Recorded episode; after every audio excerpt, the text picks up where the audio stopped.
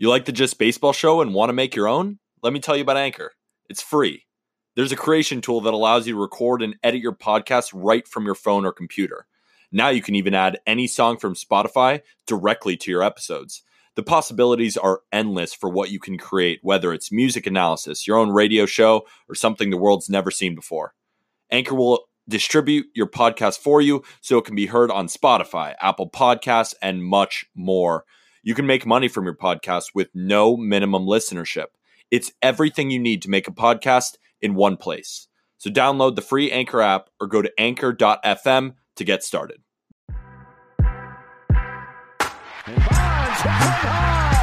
It's a.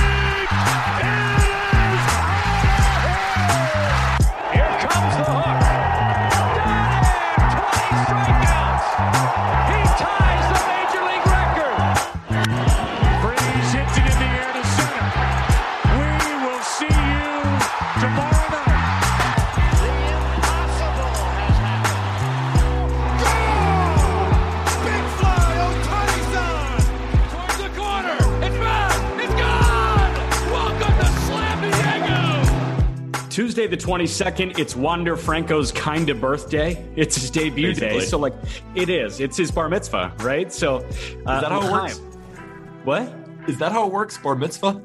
Yeah, I mean, he's becoming a man. He, he went from becoming a man. It's very true. right. I was bar mitzvahed. I went from a boy to a man, and Wander Franco is going from a minor leaguer to a major leaguer. You know what? Um, let's talk about our names. I'm Jack McMullen, and you're Peter I'm- Appel. I'm Peter Appel, and remember last time when you gave me kind of uh, a little lesson on broadcasting, and we have to address the audience. Yeah. You just do it every time, but without being too much. You know what I'm saying? And you know what also just kind of brightened my day? I just got a tweet alert. Is what is it? A Twitter, a Twitter notification. Don't, what, do you, what am I talking about here? That Jacob DeGrom first inning. Remember, we're recording on a Monday, releasing on Tuesday. Maybe he's been a little bit hurt lately, and he just 101, 100, 101 in the first inning. So, like, what's his deal? I'm trying to figure out what his deal is because obviously, like, he is not uh, suspect A of the foreign substance crackdown. Like, that's not his thing. The the No. Uber spin is not his thing. It's the high velocity and the the 91 mile an hour slider that he couples with 102. I guess like my main question about Jacob DeGrom is like, what is getting so thrown out of whack right now? Because first it was the back, then it was the hand, and it was a muscular thing. Then it was shoulder tightness, but he's not really missing any extended time. Like, I'm not really understanding what's going on with him. Is it just because he's throwing 102 and the human body can't take the forces of 102? as lame as it sounds, I think that's what it is. If you think about Jacob DeGrom, the human body wasn't meant to throw 100 pitches at over 100 miles an hour every fifth day. Right. You could throw 103, just like Chapman when he struck out Matt Chapman with the highest velocity pitch of the season at 103.4. You can unload for an inning. But this is a guy that the Mets are relying on for seven, eight, nine, throwing at that kind of velocity. I genuinely think that the human body, that his body is telling him, hey, you're reaching the pinnacle of what a human can do with a baseball. Right. And we're seeing that with a 0.54 ERA, and we're seeing it with the velocity. And my thing is the scariest part about DeGrom is yes, it's June, and every single start is important. But he's going to be amped up for October baseball once the Mets win the division, in my opinion. Yeah. He's going to get better and he's going to get faster. And the adrenaline is going to be flowing through that those gangly long arms Right. and I could see him realistically sitting 100 in the playoffs. Like Yeah. his lowest kind of velocity is 100 miles an hour, and he'll be up to 102, 103. We've never seen that in our lives. So eh, I guess what I'm thinking, and like kind of going back to you know what Degrom is doing, like is probably the the highest reach of what pitchers can do anatomically. Like I agree. nobody should be able to do more than that. Like Nolan Ryan didn't do more than that. Bob Gibson Couldn't. didn't do more than that. They couldn't. Right? They physically Science wasn't available as Right. much. That I was the thought- worst sentence ever, but I don't know how else to explain it. I thought pitchers had kind of maxed out when we saw Tyler Glasnow, when he had that fastball curveball mix where like he's six eight, he's throwing the ball from 40 feet away from the hitter pretty Yeah, much. it's and it's like a hundred with carry, and then it's a hammer of a breaking pitch. And then we see DeGrom throw like this low effort 101 for seven innings. That's the crazy part, dude. It's low effort. It doesn't seem like he's straining his body. Almost seems like Tyler Glasnow has a little bit more than DeGrom, at least in, what he's pitching. So, but before, I think it's important. Should we break into what Bill James has been saying? So, eh, yeah, I was thinking about eh, trying to put together like this fluffy transition with that. Like, hey, Jacob DeGrom, he's in the NL East. A guy that's in the NL East, Ronald Acuna Jr., one of the best hitters in baseball, looks like a knight from the Renaissance era when he steps in against him, all geared up. And you saw something interesting on MLB Network today about gear and about eh, hitters crowding the plate against 101. What a transition, Jack. I loved it. Yeah, right. Thanks. So, Bill James, famous statistician of one of the biggest influences on the Moneyball era. He's written a hundred books. He's, I think, is he a Hall of Famer or is he going to be a Hall of Famer? Are they going to put him in the Hall of Fame? Uh, maybe. I, I I don't know. I don't know, but he's he's that level of statistician in in baseball history. He has a couple rule changes that I'd like to go over, and he talked with Brian Kenny, and it was such an interesting interview. And I want to relay some of those rules to you, see how they jump off, because some of them are a bit controversial and some of them are a bit weird, but some of them might work. Yeah. Number one, he wants to move the batter's box one inch away from the plate. Thoughts? I mean, the the batter's box, I think, is already wide enough. Like we've got the jackasses of hitters that crowd the plate. Yeah. We also No, have that's people- what he's saying. He's saying move it away from the plate. right. So, like, my thing is, if hitters were super scared of this, then like they would move themselves. Like, I don't think we need to move the chalk farther away. I think hitters need to move their human body away if they're if they're afraid of getting hit by a pitch. Bill James's point was to the fact that hitters nowadays, much before the in the 1950s and the 1970s, hitters would never crowd the plate as much as they are right now. I mean, we can see hitters just just cleating away at the line, basically sitting on top of the plate, and they're okay to get hit. But Yeah. with pitchers, it's it's increasingly impossible to work inside. And then once you work inside, we're seeing the most hit by pitches out of any year ever, at Yeah. the highest rate right now. So I understand it's a small rule change, but you know, I don't really have much of an opinion on it. I know we're supposed to have kind of an opinion on it, but I don't know how much that changes the game of baseball in totality. I think that's more of a safety measure and a way to make pitchers start working on the outside part of the plate, as hitters will generally be farther away, possibly making it so they're not going so inside so often. Okay, but we talk about how cyclical baseball is, and like Yeah. sitting on the outside with a fastball was the thing in the 90s and the early 2000s. That's the thing. And then once launch angle became a thing and longer swings became a thing, the way to beat hitters is up and in because they can't get the bat head you know near their chest. They can't Yeah. bring the bat through close enough to themselves anymore. So like I don't know. I I feel like my, my question that stems from that is like who are you really protecting? Are you trying to protect the hitter? Because the hitter is fully invested in like getting hit all the time. And i think that takes us into the next rule change that bill james kind of proposed. Enforcing rules requiring batters to stay in the batter's box. It's a complete pace of play kind of rule. Because we see hitters every single day just taking 20 minutes to scratch their nuts and, You're and right. take off their entire gear set, take off their batting gloves just to get back in for a new pitch. And it just wastes time. I mean, your favorite player of all time is Mark Buehrle. How fun is it watching Mark Buehrle throw every eight seconds when hitters, you know, can't do anything but stay in the box because he's getting the ball and throwing it right back? That's that's a rule I can get behind. so i think it was david ortiz that just said f that with the rule that they tried to propose a couple of years Yeah. ago at the tail end of poppy's career he was like listen i get out of the box i adjust my batting gloves all the time like i'm not changing that so like i Okay, don't well, sometimes you have to. Sometimes I'm sure if you told hitters, and this is the big thing about telling players before something starts being like these are the rules we're trying to in, increase or decrease the pace of play.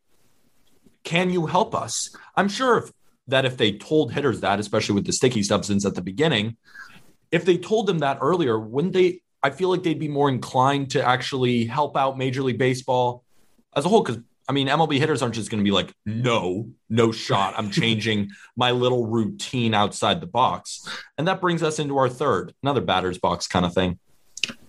Whatever equipment the batter wears into the batting box or batter's box, excuse me, is worn at, until they return to the dugout. That's an interesting one. So if you wear your shin guard and your elbow guard, eh, not even your elbow guard, like your full arm guard that a lot of guys are wearing, and like everything you have equipped to hit, you cannot hand anything off to your first base coach. You have exactly. to wear that when you try and steal second base.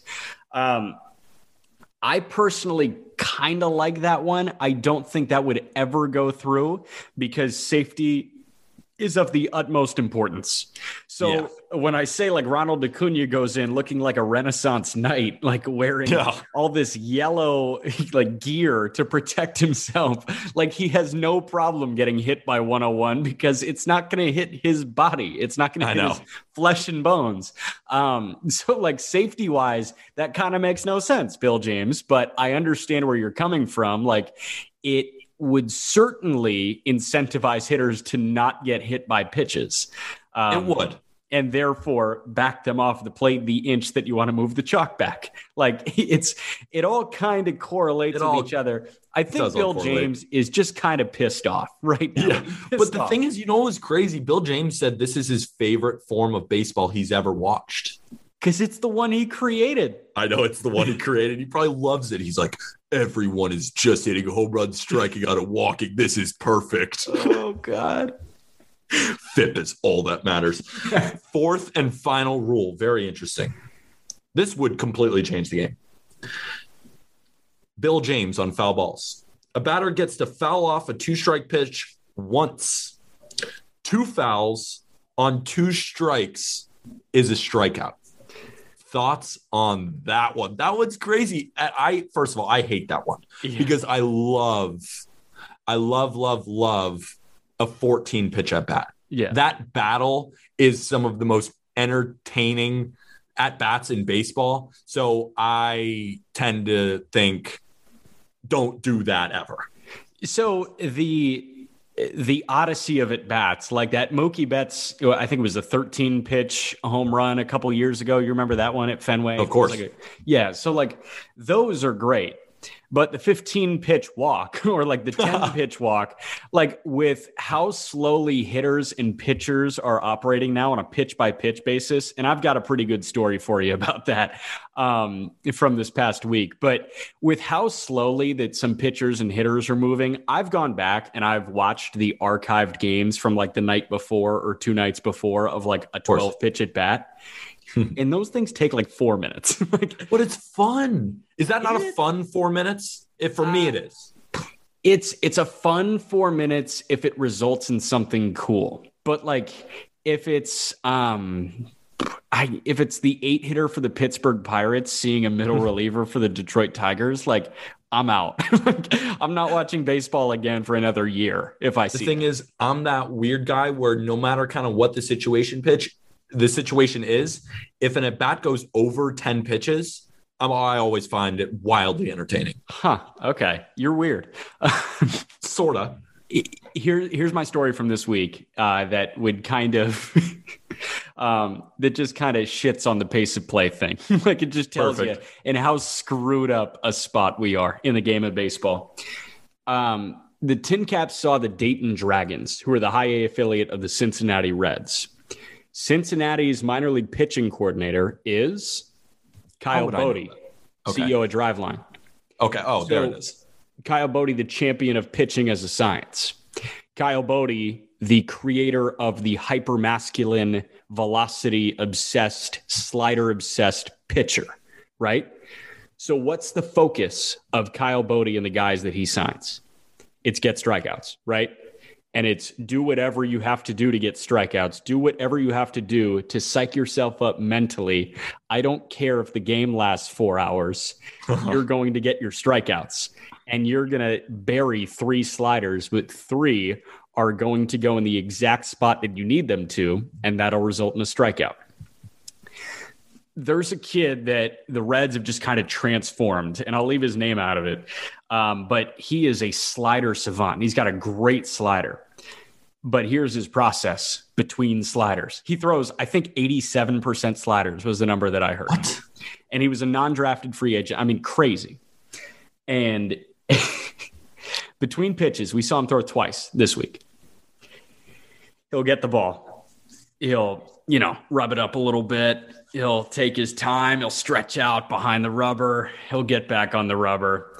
He peers in from the stretch, nods, gets his sign, then rocks back and forth and back and oh, forth Oh no. and back and forth for about 15 seconds until he decides that he's ready. He's mentally psyched up to throw this slider, and then he buries one for ball one. I mean, it's 15 to 20 seconds of just Oh, God. rocking before he comes set every time. And it was so frustrating to watch. and that's what's killing the game, dude. I mean, nobody's just getting the ball and throwing it anymore. Everyone has a full morning routine before they throw a pitch. It's like I wake up at 5 a.m., I do breakfast, I write my journal, I drink water, and then I throw a pitch. Ugh, it was so hard. And you know, also something of mention today is the first day that they're doing inspections on the sticky stuff. And I just got another alert that Jacob DeGrom passed the first inspection. Good for him. Of course, he's not using anything sticky. He's just throwing 101 with the with the grace of his own fingertips. Maybe a little bit of sweat, rosin, and sunscreen. Oh. All right. We buried the lead.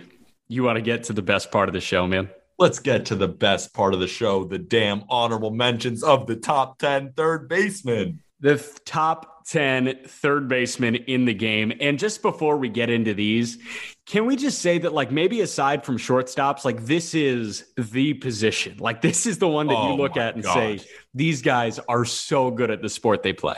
This is almost better than shortstop. It's so deep. And we came up with what, 18 to 20 names that we were going through. And then we narrowed it down to our five honorable mentions. And then, of course, our top 10. But I know that there's three that we just have to mention before we get into the honorable mentions. Right. So they're not honorable mentions. They're They're just not they're, they're they're honorable mentions to the honorable mentions, which is not even in the top 10. They're, so he here's the three assistants to the regional manager. Yes. Uh, the Dwight Schrutes. Alec Bohm with the Philadelphia Phillies. I mean, Bohm can hit the crap out of the ball, but he's just not right right now. Just now. not this year. Not right now. Kyle Seager with the Seattle Mariners. You know, the run producing numbers are there, and Seager has been like the model of consistency for the Mariners, but I mean, he's hitting like 215, like Yeah.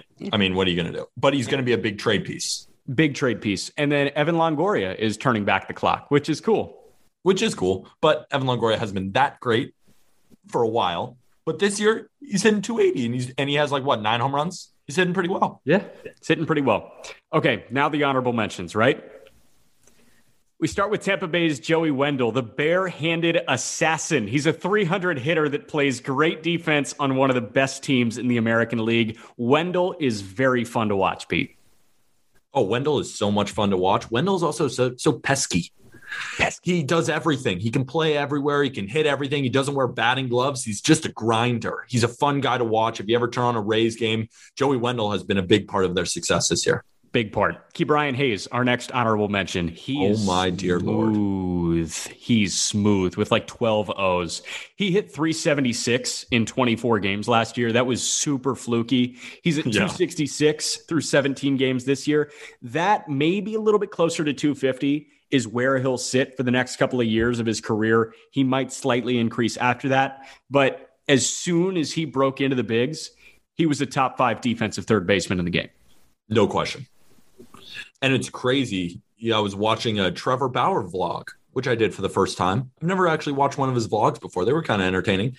But he said Brian Hayes is one of the best hitters in the entire National League. That's where he was at. So we have to have Brian Hayes just because he's one of the most talented rookies that we've seen at the position in a very long time.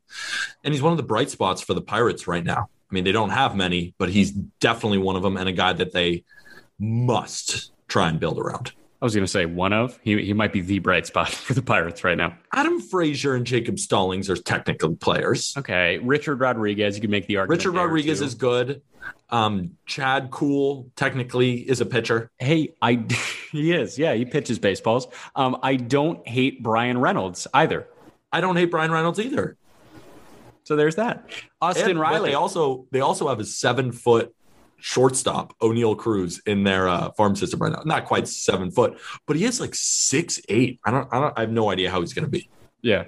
Uh, Austin Riley with the Atlanta Braves. Uh, this guy cannot stop hitting. He's top three among third basemen in hits, homers, and OPS. Acuna's been the star for Atlanta, obviously, but Riley has been the surprise, and he has fully inserted himself into the core for the next decade. Oh, 100%. Riley is just a great hitter. I, not the best defender over there at third, but the dude rakes, hits bombs, hits for a decently high average, has a decent walk rate. He's a good hitter. Listen, if you liked my Renaissance knight for Acuna, you're going to like this for Josh Donaldson. Josh Donaldson is a Cabernet Sauvignon. You tasted it at the vineyard up north in the mid 2010s, and you said, mm, This is the perfect gift wine. My friends are going to think I'm classy as hell when I give it to them for their birthday or anniversary. So you buy a couple of bottles, and it isn't cheap. You move a couple times out to Ohio, maybe down to Georgia, but then you settle down in Minnesota. And being up north has you thinking about that vineyard. And you know what? I think I'm going to hold on to these and drink them myself. So you pull it out of the cellar, aged 35 years, and the tannins, the acidity, just knock you on your ass. Damn, that's a good wine. Why did I think this was expendable when I bought it?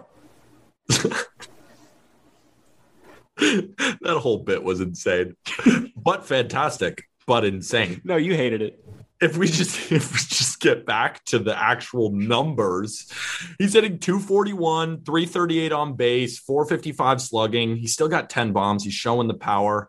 Um, 27 you know, RBIs. He's driving a couple guys in, not really stealing bags. He's walking a decent amount, but also striking out at 18%, which is below league average. I mean, he's still Josh Donaldson. He's still a good hitter, but this third base list is just so stacked, and he's not the same defender that he once was.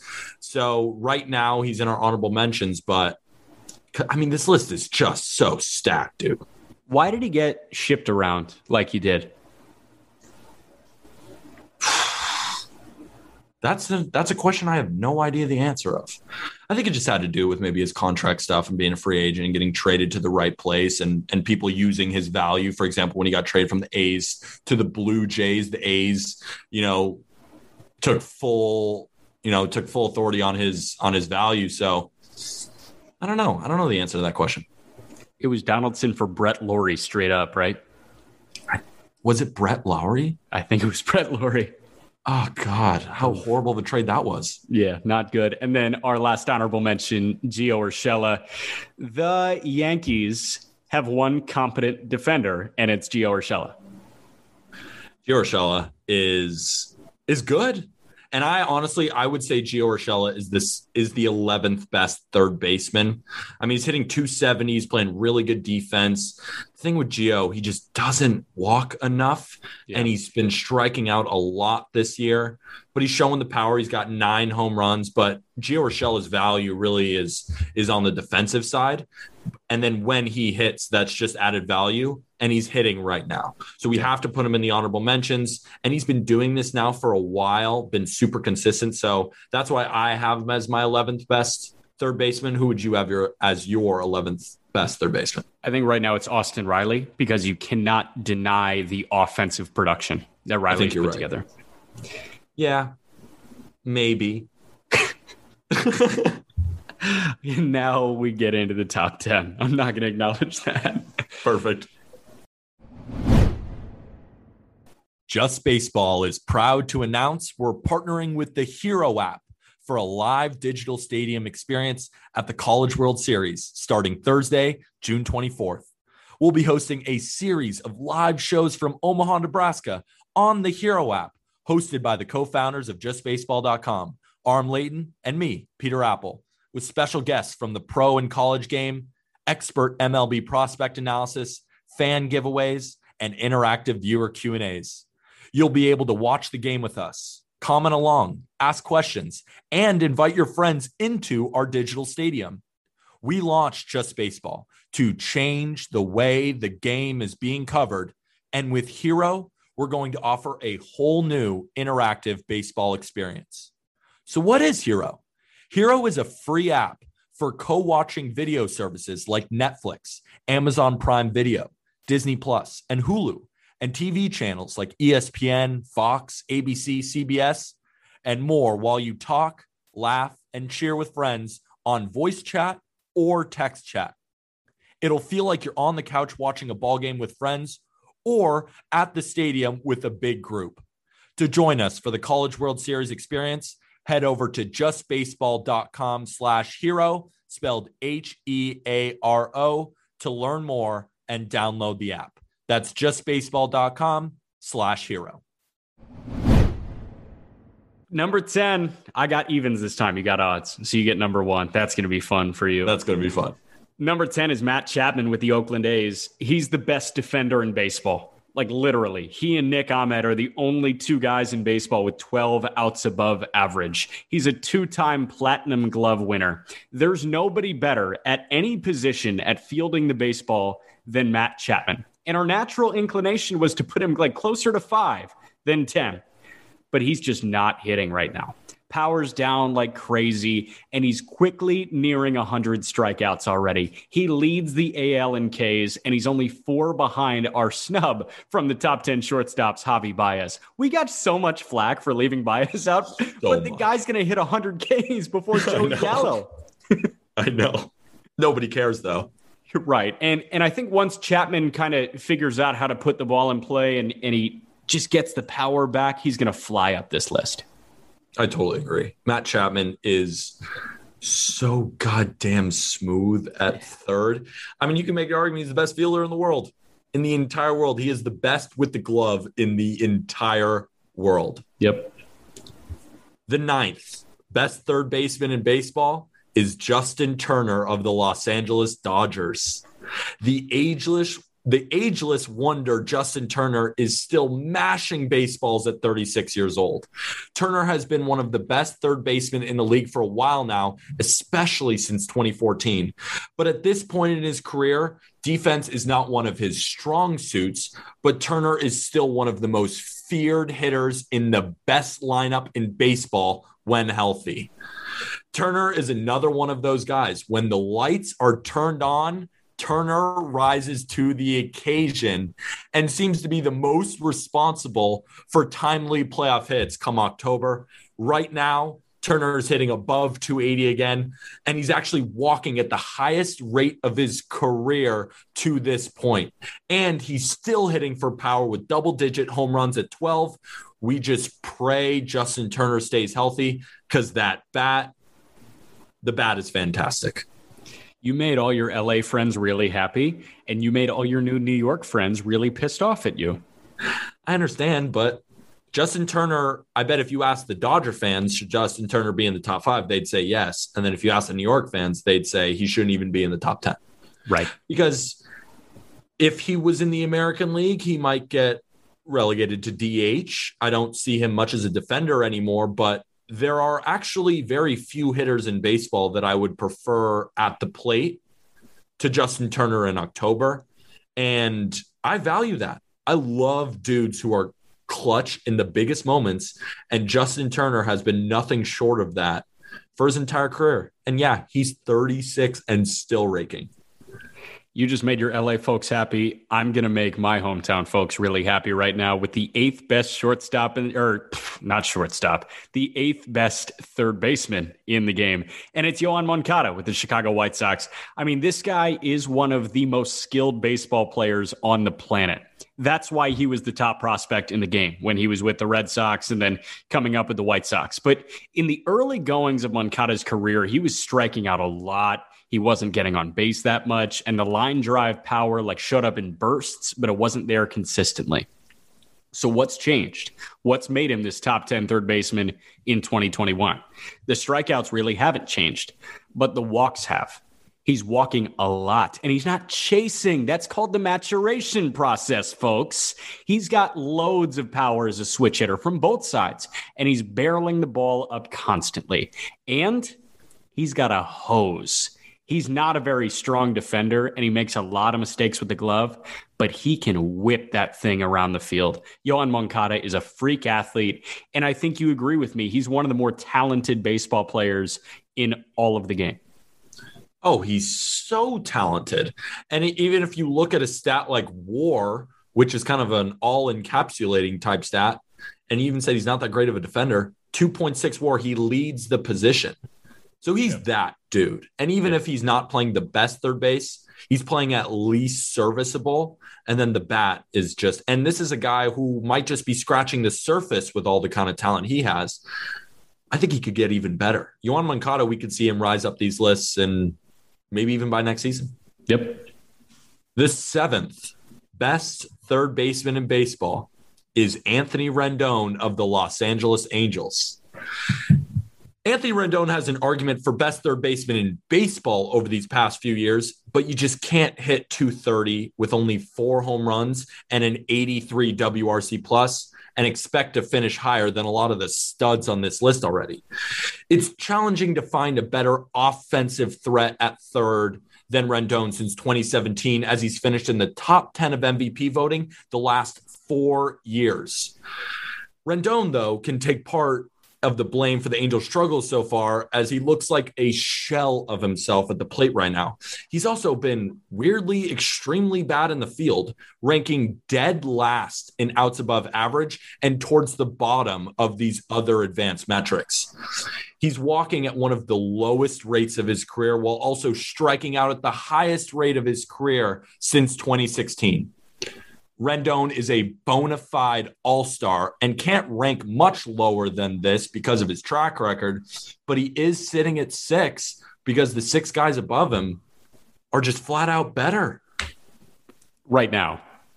Like right our, now, our rough draft. But the the thing is, like, they might just be better. that's so hard. Like, that's such a I know, but the, it's like look at the six that we're about to go into. I know. I know. These are not just anybody. And I know Anthony Rendon is that dude.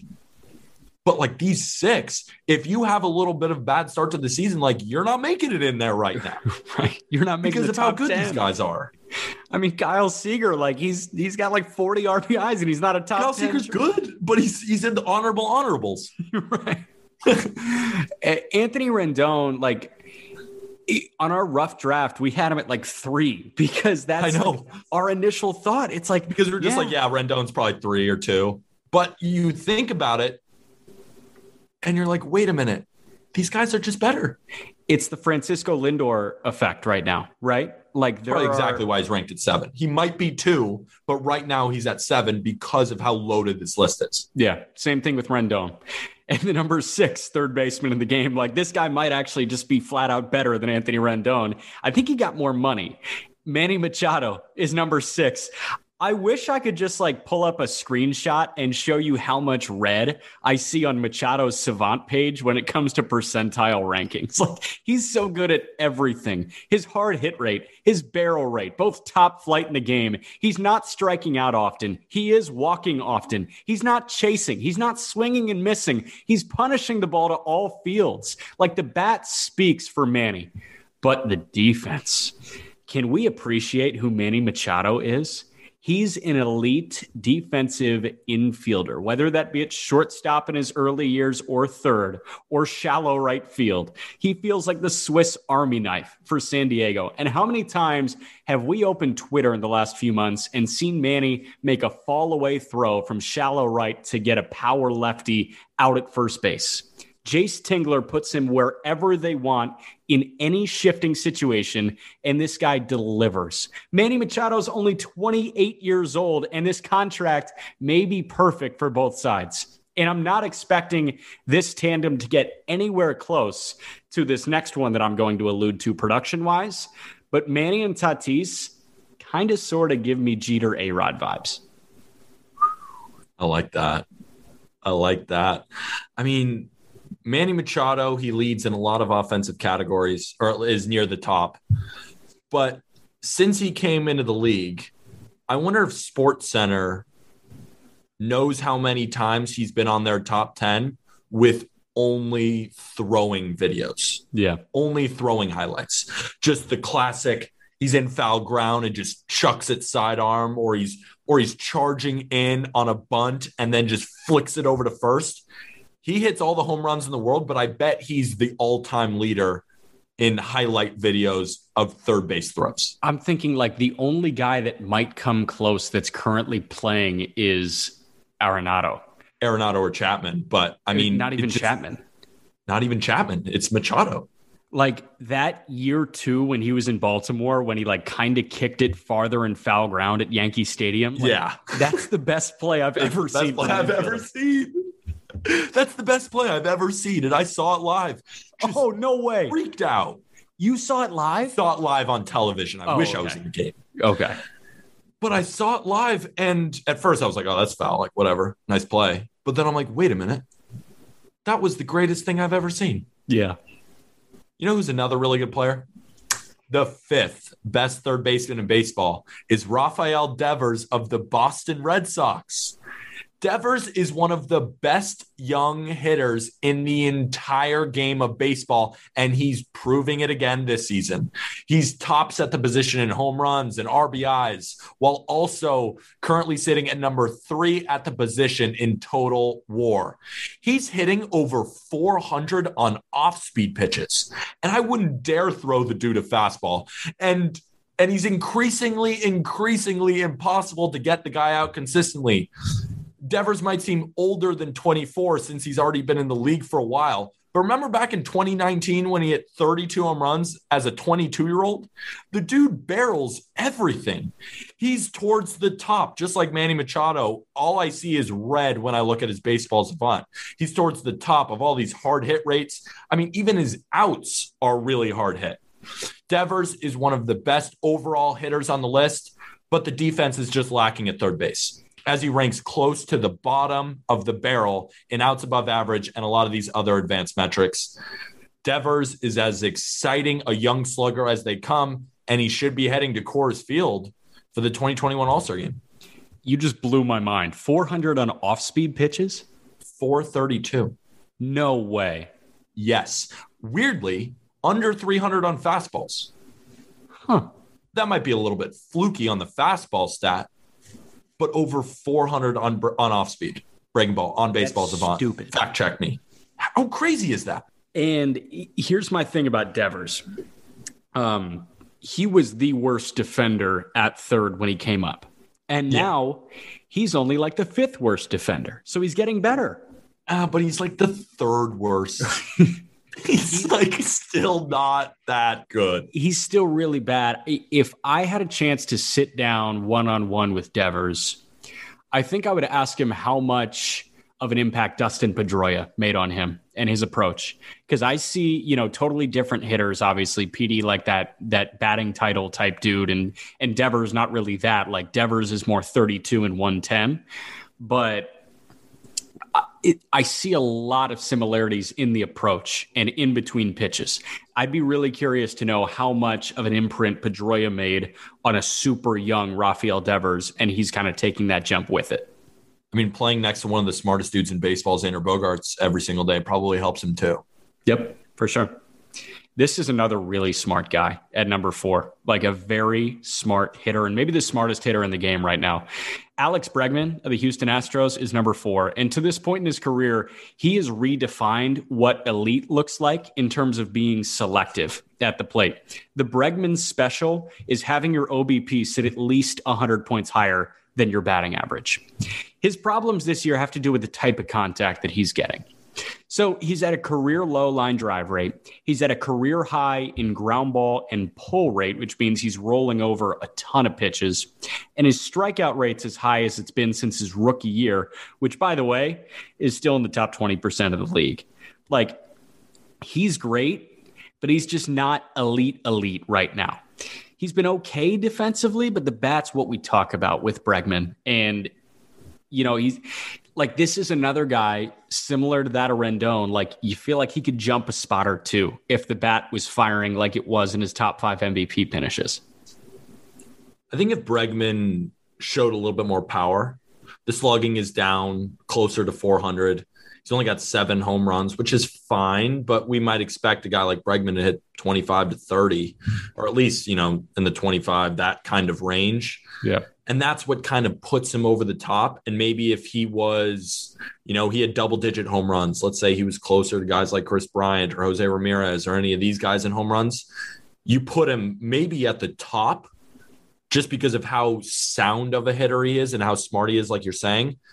But I think that's maybe what drops him just a little bit right now because at four, we're splitting hairs here because all of these guys are just so goddamn good.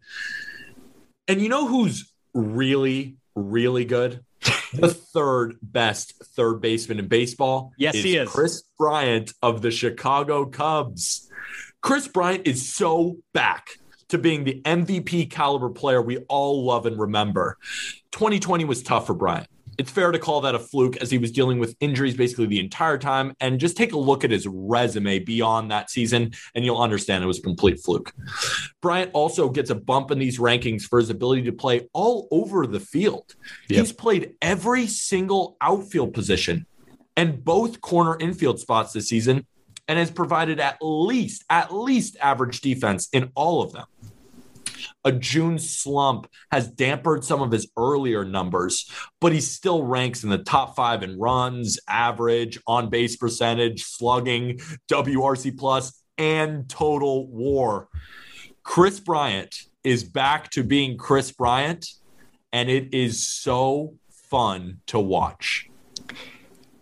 If you guys remember the conversation that we had about KB in April, when right away he was hitting the crap out of the ball. And we yeah. talked about the barrel rate being really high and the launch angle being lower than it has been. Yeah. And we said, you know, quote unquote, it was adapt or die for Kris Bryant in a contract. That's a famous quote. That has been seen by a lot of people, Jack McMullen. That video has like 800,000 views on TikTok. Really? it's crazy. Um, but like it was literally adapt or die for him and he adapted. He's thriving, and he's going to make two hundred million dollars this offseason. Probably. Like he is as valuable a piece and as large a reason as to why the Cubs are near the top of that division, like as as anything.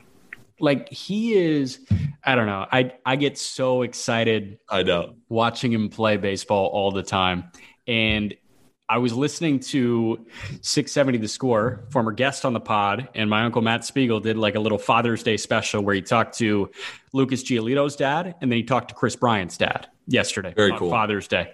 And KB's dad, former pro baseball player, um, you know, Matt asked him about the defensive versatility, and he said their little league team growing up. Of course, like you've heard the stories about Kris Bryant and Joey Gallo being very good friends. Mm-hmm um, their little league team, apparently in like their youth baseball days, they had 11 guys. They would hit all 11 in the batting order. And Kris Bryant and Joey Gallo would be the two that started on the bench because you would have all these requests from dads like, hey, can my kid play this position? Can my kid play this position? And Kris Bryant's dad and Gallo's dad were the two coaches. And they were like, oh, well, we know that Kris and Joey can like play wherever. So like they'll start on the bench, they'll rotate to whatever spot like isn't filled and they'll be good. And like that's kind of translating at the highest level of baseball. That is crazy. Yeah, right? That is crazy. Start them young. Just on the bench, just those two sitting next to each other. Imagine being one of the guys that's short, being like, oh, I'm starting today. And then looking back and being like, why did my dad tell me to start him over Kris Bryant and Joey Gallo? What are we doing here, dad? that's when parenting comes to the forefront. Oh, when yeah. you're like, and that's that's big ego shit. I mean, oh. my kid is better than Kris Bryant and Joey Gallo. Also, think about how good dads Kris Bryant and Joey Gallo's dads were. like they like, weren't my jackasses. son is hitting a thousand and he's 6'4 12 year old and he's the eight hitter because because becky and jim over there think that their son neil who's hitting 210 should be hitting third and playing shortstop because he just wants it more. Neil, whose nose and ears are still covered in sunscreen, like they're white. They're, it's not even rubbed in. Like the bench warmer is just the look at that guy eating sunscreen in the dugout. and you go, oh God! All right, let's get to two. Um, Nolan Arenado is the second best third baseman in the game, and without fully diving in, my knee jerk reaction was to have Nolan at one. I think your knee jerk reaction was to have Nolan at one, and like you didn't question me at all on that. Not really. if our top dog on this list wasn't having an out of body experience at the plate, it would still likely be Nolan Arenado. Think about how freaking stupid this is. Arenado has played eight seasons of Major League Baseball coming into 2021, including his rookie year. He has eight gold gloves in eight seasons.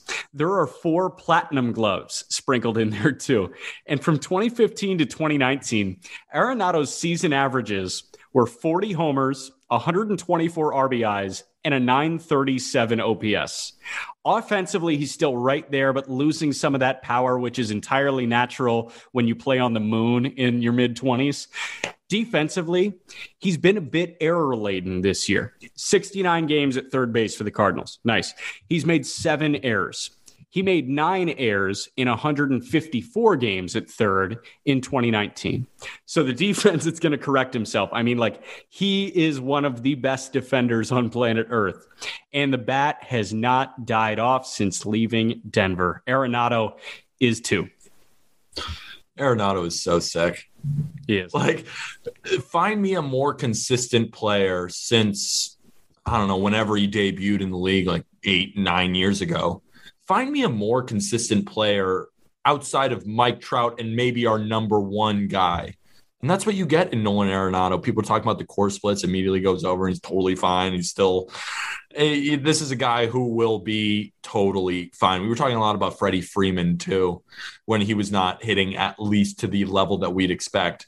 Nolan Arenado has earned every right to have a slow start to the year. It's not even that slow, it's slow in his standards. And he's just going to pick it up. It's going to get hot. And he's just going to start absolutely tearing into baseballs. We'll probably see him. uh, We'll look up at the end of August and he'll be close to 30 home runs. And you'll be like, where, where the hell did that come from? But then again, you're like, wait a minute. This is one of the best third basemen of our era. Yes, sir. But the number one third baseman of all of baseball is Jose Ramirez of the Cleveland Indians. He's the best third baseman in the world, and he's the best bang for your buck out of any player in baseball. One of the best overall hitters in the game, making only $5 million a year. He has finished in the top three of AL MVP voting in three of the last four seasons. That is unbelievable consistency. And the only player really to rival that is Mike Trout. Ramirez has shown he is a true five tool player. And I don't say that lightly. We know what he can do at the plate. We know how many home runs this guy can hit. But as a defender, he covers his position really well. He has a really good enough arm to stay over there. And he's also one of the better base runners in all of baseball, routinely putting up 20 plus stolen base seasons. And of course, he's showing it again this year already with 16 home runs and six stolen bases while ranking in the top five of basically every single offensive category. If the Indians decide to sell, Jose Ramirez will be the single biggest piece available at this year's trade deadline, more than Trevor Story. I mean, he's making 5.2 million a year. There, you can't get better value from any player, any player in baseball more than Jose Ramirez. Only guy value wise that jumps to my mind is Ozzy Albies, right? Jose Ramirez is a, I mean, Al- Albies, we love Albies. Yeah, but He hasn't- Ramirez is on another level compared to Albies. Yeah, yeah, I would say yes. Albies is a great one, great one. And there's a lot of guys, you know, the rookies who are making the minimums, and there's some veterans who are having great. But like this, if we're looking at the stars of baseball, mostly everybody's making thirty to forty million dollars a year.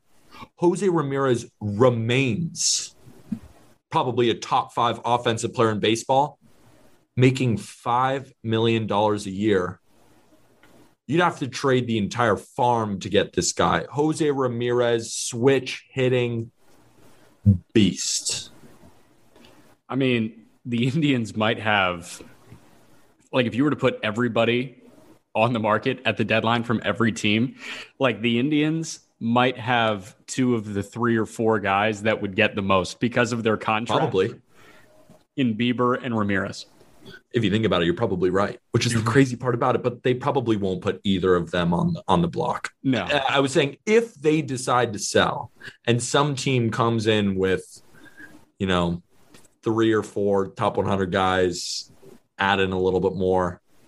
Who knows if the Indians would decide because it's going to be expensive to re-sign him. Obviously, he's earned it. He should be in the 30, 35 million dollar range. He's been that good. Who, You're nodding your head. Who's got that? Like, I'm thinking, who's got that prospect capital among the contenders? Like, I don't know if anybody has the prospect capital. The Rays do. Yeah, but like, would the Rays do it? No, because that's not what the Rays do. But you could see possibly. I mean, they have they have Wendle at third, who's already in our honorable mentions. But the thing is, Wendle could play wherever. I mean, the Blue Jays have the capital. That's why we are going over him in our last in our last deadline deal, um, in our mock trade episode. But yeah, I mean, you're gonna have I mean, the Mariners, but they're not gonna unload it. Obviously, they're not gonna go trade for Jose Ramirez. There really isn't anyone who could even take him. Maybe if the Mets just give away everyone and say we're going fully in. And Steve Cohen even mentioned that if they go over the luxury tax threshold, they're they're humming it. They're going for it, which I respect. Yeah, I respect it too. Um, shit, I, I think that's a good list. Naturally, it's going to get obliterated by everybody that listens to this. Your ass. right. You guys are a joke. This is literally, I, I saw a good comment on one of the TikToks. Um, I think it was the Tim Anderson one. This is literally satire at this point. and it's funny because people my my thing is I think people go straight to the comments. They won't even listen to the uh what No. we're saying. They'll No. just see the name and instantly be like, he's not on my favorite team. What do you mean he's better than my favorite player? What do you mean? You're an idiot. no, people don't care about us. They don't care about what we talk about. They only shot. care. They only care about the first two seconds. we were in the live, we were in the live, and we were talking about Javier Baez, and there was like people genuinely upset that Javier Baez, like genuine. I'm like, if this is a list on a podcast that's on TikTok, and it's like ruining your day. right. Why is it ruining Right. your day? You know, I, here's a great option for you. You don't have to listen to our podcast. You don't have to. No one makes you click the button. and I also, we also gotta. We've been uh. getting a couple of hate DMs asking what stats we use and how it's so stupid that we even mention batting average. Yeah. Because I only look at WOBA. That's it. Yeah. And if you look at anything else, you're stupid and I don't want to hear your opinion. Yeah. No, That I, was. I only really, I just look at free throw percentage. Like that's it. That's all I look at either. That too. JustBaseball.com, Jack, is dropping today. If you are listening to this episode, go check out our website, justbaseball.com. We're going to be covering the major leagues, the minor leagues, college baseball, fantasy, trading cards, and of course, gambling, which I do every single day on TikTok. You can find us at Just Baseball Fans. Twitter, I'm at Peter Appel 23. That's at Jack underscore McMullen 11. Jack, you have anything to say before we end the episode? JustBaseball.com is today. It's I'm finally here. I know. I'm I'm super excited. Um, and what's fun is there are a lot of guys like there are a lot of guys that have kind of worked behind the scenes to this point that are going to get their chance to really like they're going to get the chance for you to learn their names. And we've Oh, got some crazy analytics heads and we've got some fantasy heads like it, it- just soak it in because this Think is, about this. Just a bunch of young, ambitious, right out of college, smart guys who love the game of baseball have been basically in a cave for the last year during COVID, just cooking up the best baseball website that we can. And here it is June 22nd, launch date. It's finally here. It's been over a year in the works. Obviously, Den of Geek, our media partner, has been super impactful in our development, and we just thank them so much. Aram Leighton, the co-founder, you. I mean, we got we got Will Cohen, my roommate, editing. We got we have a whole team here, and it's more than just, just those couple of names. It's really now my brainchild. And Jack, if if people don't go on it and people don't like it, I'm homeless. So You know what, man? Uh, once this goes out, once Just Baseball launches, kick your feet up, have a beer, and watch some baseball. I got no time for that. No, I'm gonna I'm gonna shoot you like an eight dollar Venmo because that's how much like one Busch Light costs in New York City, right? Um, maybe in a water cup in the bathroom. Got you. Yeah, I can Eight dollars in the bathroom in a water cup. You get ten dollars in an actual cup in the bathroom, and then if you want to move into the bar, it's twelve fifty plus tip, Yeah, and then that doesn't include the looking fee. yeah, I hear you. So Two dollars for looking at your beer per look. per look. Right, So you like- better you better really drink it fast, Right, Or just and head one- to the bathroom. Once you blink, like you got to pay again. Yeah, It's I kind of mean sucks. they're charging it. uh, versus I can buy the bar for eight dollars where I am. So, uh, hey, good luck. I'll Venmo you. Uh, I guess twelve fifty. So, enjoy, man. And uh, don't forget yeah, to don't forget to add the looking fee. I need fourteen fifty. Yeah, shit. My bad. Sorry, sorry. I got lost in all those fees. Um, I think they're made up. I'm pretty sure they're. They're made all made up Uh, follow you at Peter Appel twenty three on Twitter. on Twitter. Follow me at Jack underscore McMullen eleven on Twitter. Just be just BB Media on Twitter, and That's then the at Just Baseball Fans on TikTok and Instagram. So exciting! Happy lunch. We'll talk to you guys soon. Thank you, everybody.